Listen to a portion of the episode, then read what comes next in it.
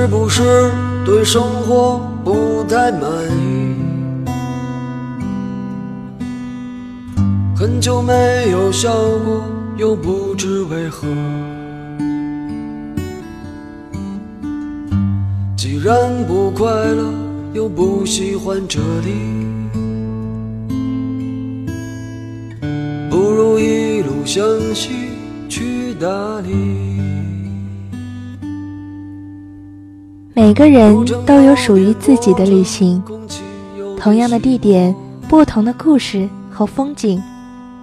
背上行囊，行万里路，在旅途中修行。这里是背包客有声电台，与你一起分享旅行中的故事。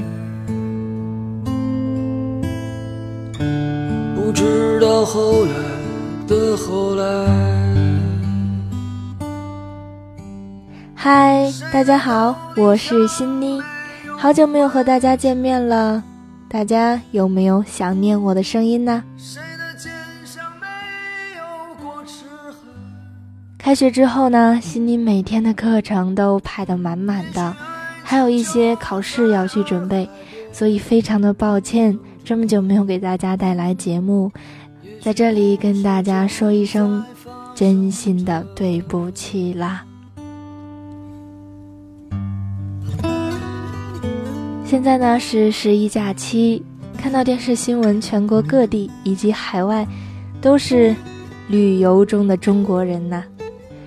今天觉得这种可能缺乏了一些旅行中的自在和意味吧。不过不管是怎样的形式，只要开心、放松了就好，不是吗？网络上有一个段子啊，说你为什么不能来一场说走就走的旅行？有的人说，哦，我没有时间呐，我工作很忙。有人说，我自己不敢去啊，嗯，半路上有什么事情，我不懂得怎么去处理啊。有人还说，我没有男女朋友啊，那样多孤单。最后，有人说。就是因为我没有钱啊，因为穷嘛。嗯，可能很多人都听过这个段子啊。嗯，我觉得在搞笑之余还是有一定的道理的。没有一些资金的支撑，可能嗯，这个旅行就不会那么完整，嗯，不会那么丰富的去开心的度过。那么今天欣欣给大家带来福音了，嗯，和大家分享一下，月薪三千，你就可以去一个又美丽又有故事又励志的一个地方，你们不信吗？那么和我一起来听一听吧。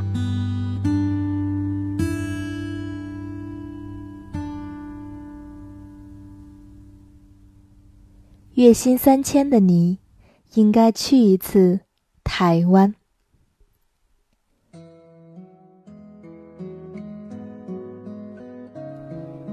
我也曾经是一个阿宅，每到长假，基本就是个被封印在床上的人。直到有一年，朋友要去武夷山帮人照看青年旅社，邀我同去，拥有各种便利，才勉为其难的起价了。没想到，一到了那里，三观立即为之一变。清晨打开窗户就是大王峰，月夜可以在玉女峰下游泳，心胸一开，胆子也大起来，竟在无人指引之下，独自从后山登临大王峰。一半路程都是空山无人，多处悬崖。竟没有护栏，旅程漫长的可怕。而当我豪气千云的下了山，发现竟只花了两个小时。两个小时只够看一部电影，只够睡一个午觉，但也可以用来完成一段难忘的旅行。我听闻大王峰至少二十年。可征服它只需要两个小时。花费是多少呢？从福州到武夷山的硬座，才四十六块五；青年旅社的架子床，一晚不到三十。来回百余元的钱，不够吃一顿大餐，却足以实现二十年的夙愿。只要你肯背起行囊。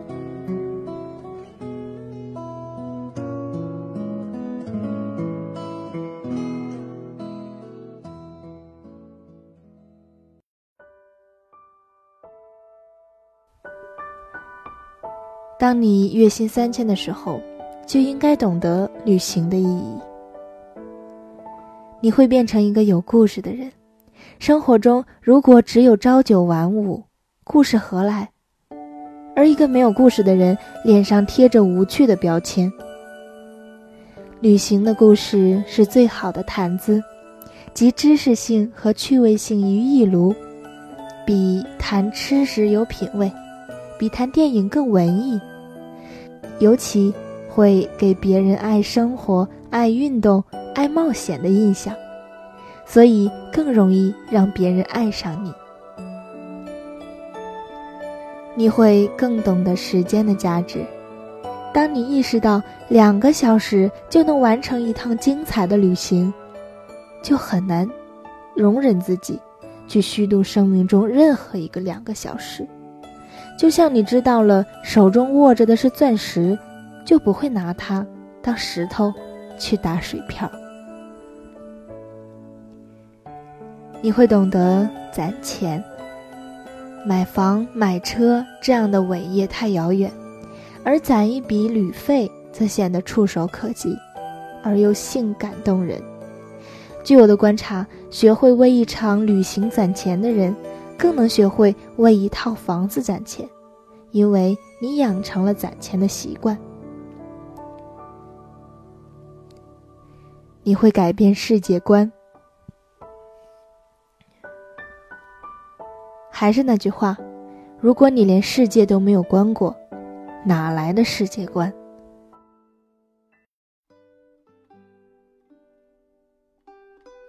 有人抱怨说。攒的钱只够到郊区，怎么去改变世界观啊？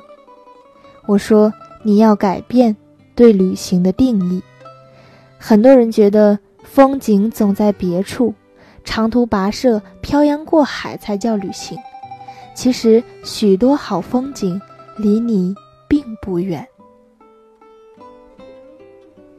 这两年，我每周末都行走于福州的老城区。当我一遍遍欣赏那些老房子，我发现比去南京走马观花更能够领悟民国建筑的细节。当我去了郊区的林浦村，看了南宋最后的行宫，我觉得去杭州宋城简直是多余。我说这些故事的时候，刚从欧洲回来的朋友都忍不住静听，感叹忽略了身边的风景。而我知道。福州周边一小时车程的县城村落里，还有许多我未到达的地方，真山真水，远胜过那些名闻天下的景区。所以，如果你的钱只够走到郊区，那就去从郊区走起吧。如果你可以走得更远，你又会如何选择旅行目的地呢？仔细想想，这番旅行的哲学真是了不得。选对旅行地，既可以放松，又可以为工作添动力。正是秉承冈野老先生的教诲，我常建议初入职场的新人：如果你工作第一年能攒下五千块钱，那你一定要去一次台湾。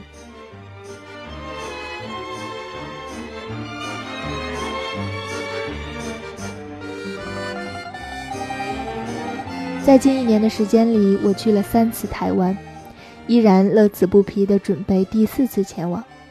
因为欣赏台湾，就好像欣赏一部励志大片，让人能量满格。在台湾旅行，我喜欢乘台铁，为了那种类似绿皮火车的怀旧感。台铁多在一个区间来回，乘客多是往来办事、上班的居民。假日的傍晚之后，车上往往空空荡荡，有时一节车厢竟只有我一个。看着夕阳在时光印记的车厢里洒下变幻的光影，不禁想唱一首关于流浪的歌。有次也是傍晚时分，或许是交接班，一位女乘务员在车站下车，她没有转身就走，而是放下行李箱，微笑着向驶离的火车挥手送别。我扭头看去。他的身影渐渐变小，但从挥动的手臂还能感到他的笑意。是官方的规定吗？应该不是，因为这样的情形我只见过一次。也正因为这样，那一列火车的乘客都会记住那灿烂的微笑。乘台铁走平西线是很好玩的事情，买一张通票。沿途的小站都可以下车，逛上十几分钟，然后回来正好赶下一趟火车，继续前行。那天正因为这样走走停停，到了十分，就因行程而不得不回头。十分的一大妙处是铁轨两旁满满的各色小店，游客可以在铁轨上来来去去，甚至放天灯。火车经过时走得极慢，你完全可以拍一张诗意的照片，再从容推开。但那天的我却没有这份从容，匆匆地想在小店吃个饭，好赶半小时后的火车。正是中午，店里已坐了几桌，我特意点了最贵的菜，先付了钱，并说明原因，希望店主为我先做。没想到店主却一脸歉意地拒绝了。说必须按顺序上菜，不能插队，这是做生意的规矩。那天我空着肚子上了火车，却第一次因为被拒绝而感觉得到满意的服务。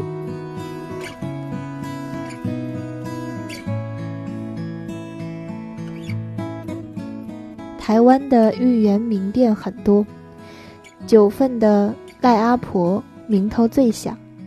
店里的芋圆是现场手工做的，在我去过的芋圆店，只有这里，食客可以在一旁欣赏店主的手艺，一切都没有秘密，煮法也没有秘密可言，就是用白水煮熟，连糖都不怎么加。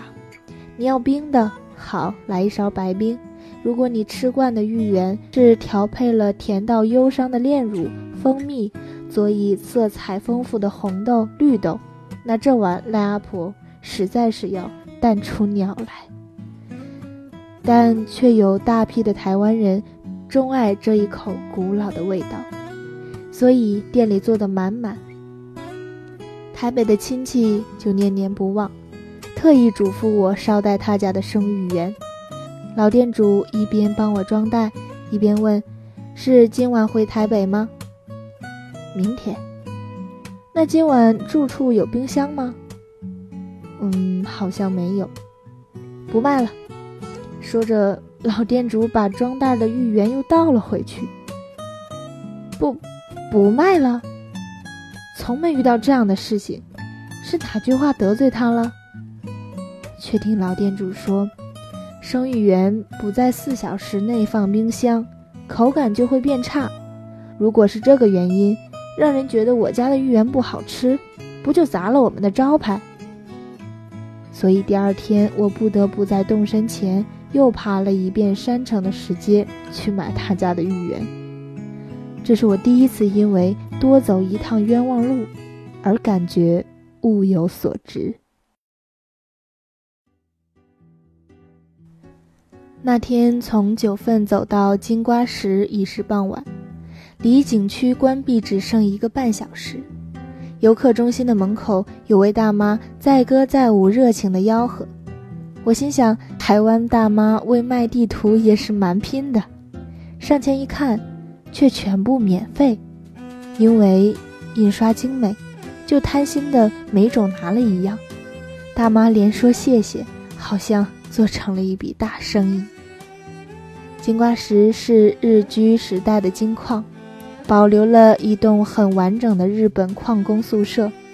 因为里面空间紧促，所以限制了每批参观的人数。我到的时候，上一批的人数已满，而等他们出来，下一批又只有我一个。但从导游大妈舒缓细致的讲解，听不出自己看吧，别烦老娘的敷衍。从他始终保持的微笑，看不出看完快滚，老娘要回家洗菜做饭的不耐。只剩不到一小时了，这时每个路口都出现了一位大妈，热情地问着往里走的游客：“黄金博物馆的大金块去看了吗？摸一下财源滚滚了，请这边走。太子宾馆去拍照了吗？”原汁原味的日式庭院，请那边拐。后来我对照地图，发现时间虽短，景区不小，但主要景点都匆匆走到了，这要归功于大妈们的指引。我也曾在同样的时间到达北京颐和园，那种我们就要下班了的素条，写在每个工作人员的脸上。让人意兴阑珊。而金瓜石的免费景区，大妈们也都是免费的职工，却奉献着加倍的热情和贴心。在台湾，随处可见职工的身影，多的是退休的老人，或是子女已成人的主妇。我那生在台湾的阿姨也是其中一员。公务员退休后，加入正言法师创建的慈济基金会，到社区图书馆服务。他说：“工作的乐趣就在于被他人所需要，自己对社会有用的感觉。退休后只能用无偿的服务来换取那种感觉，所以年轻时有人花钱请你工作。”真的是很幸福的事。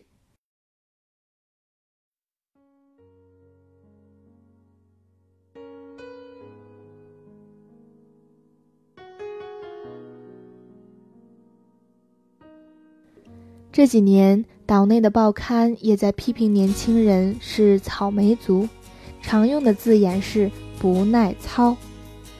操念第一声，我念第四声的时候。台湾朋友目瞪口呆，意思是经不起操练磨练。但我看到的是，连随便一家茶饮店的年轻人都专注、阳光、活力十足。如果他们都不耐操，那我们身边许多新人简直是操不得。所以，当你月薪三千的时候，应该去一次台湾，从女乘务员的微笑。你能读到职业的信仰，从十分店主的拒绝，你能学会对原则的恪守；从赖阿婆的不卖，你会懂得对生育的珍惜；从志工的热情，你会领悟工作的意义。当你去过台湾，你的世界会走得更远。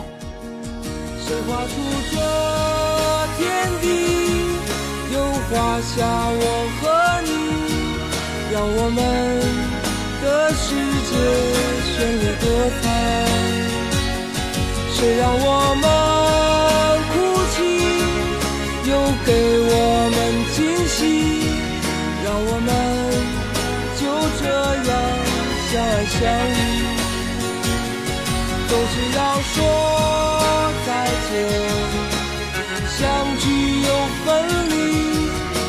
是走在漫长的路上。